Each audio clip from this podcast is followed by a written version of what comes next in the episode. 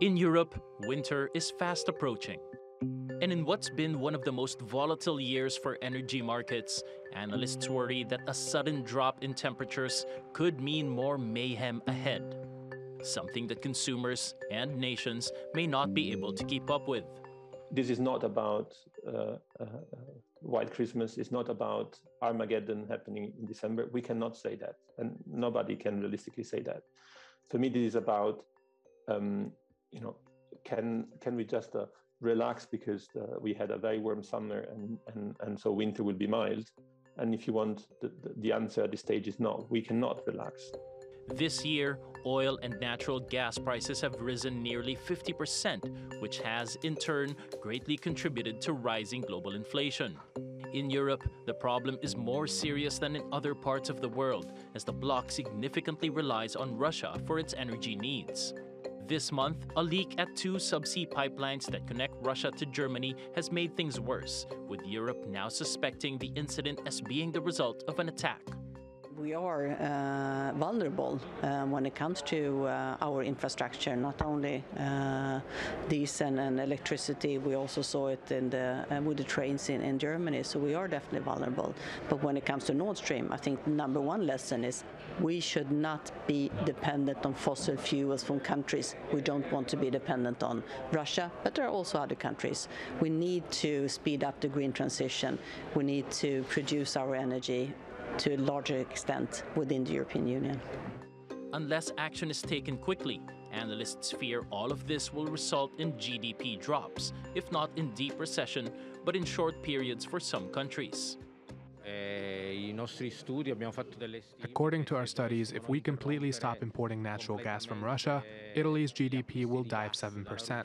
Italy's manufacturing industry relies on energy, and it is Italy's most important industry.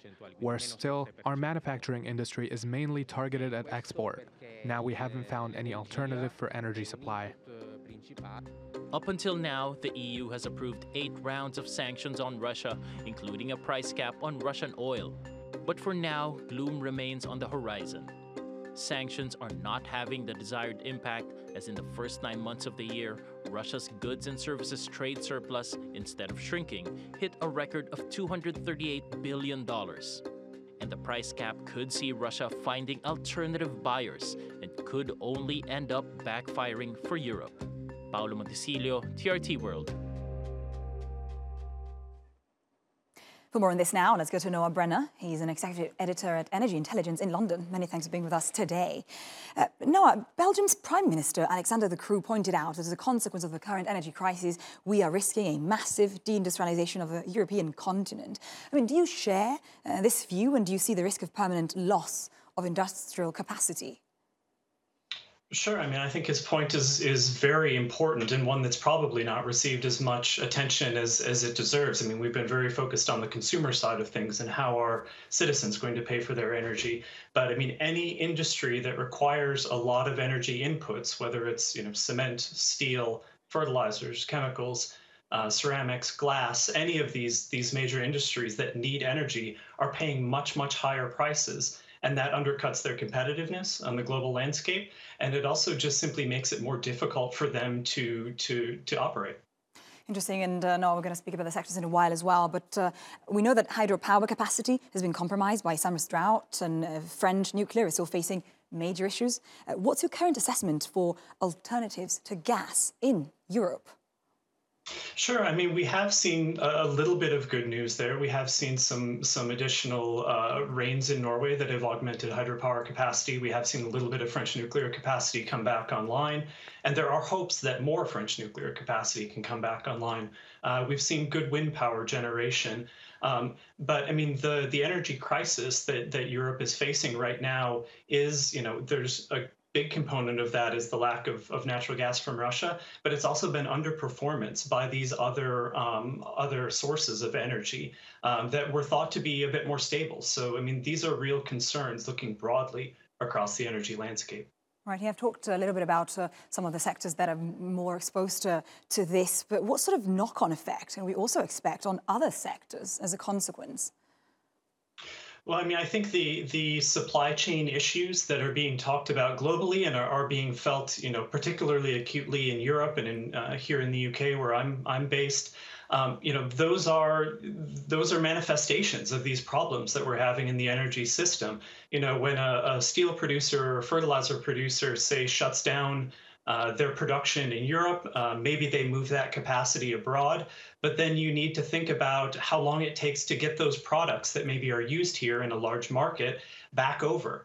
Um, and how long that that takes and the additional costs that that takes. And so any time that you have these key base industries that are struggling to, to maintain their productivity, those types of impacts are going to be felt very, very broadly across the economy and as I think you pointed out in an earlier segment, uh, you know, the worries about recession and the overall economic impact uh, that results from from these problems.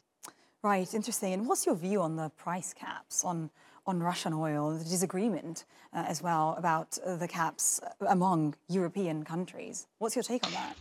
Sure. So, I mean, we've seen uh, progress toward the price cap on Russian oil uh, that's being led by the US and the G7 you know whether or not it has whether or not all countries sign up to it um, you know i think it's going to be very interesting to see what the ultimate impacts are. You know i've heard very good arguments that uh, that you know it will result in lowering prices for for russian oil. But the people that we talk to in the industry also say you know they, it's hard to wrap your head around how capping the price of, of a commodity that's globally traded and very in demand would actually work now, on the natural gas side of things, we have seen a, you know, a little bit of progress in the EU talks overnight. Germany has softened its stance, um, which was, was against uh, capping the price of natural gas here in Europe.